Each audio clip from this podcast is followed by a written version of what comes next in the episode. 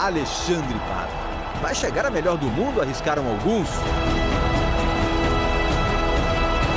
Nunca chegou perto, mas o projeto resiste. Vou com 16 e logo em seguida fui para o Milan. Primeiro dois, três anos ali super, pô, tava ótimo e aí começou o período das lesões. Você volta e aí se machuca de novo, você você está perdendo tempo do teu trabalho e o tempo, cara, o tempo é tempo é um precioso. Você quanto mais você aproveita aquilo, é você não sabe o que vai acontecer no dia de amanhã. Surgiu com uma repaginada corporal. Está mais magro e mais forte. Alexandre Pato, em sua versão mais sarada.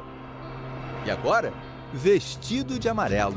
Em casa, em nome da proposta de ficar mais forte e se prevenir de lesões, Pato faz exercícios funcionais. E depois, piscina. Sempre monitorado pela Panda.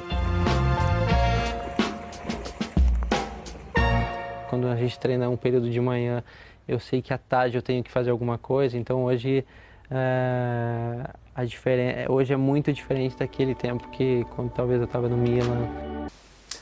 É, esse é o Alexandre Pato que muita gente conhece ele. É, muitos acreditaram que ele seria o camisa 9. Eu confesso que eu também, eu achei que ele seria camisa 9, também achei que ele, ele ia chegar é, a ter um título de melhor do mundo. Ele surgiu muito bem no Inter e já foi vendido para o Milan.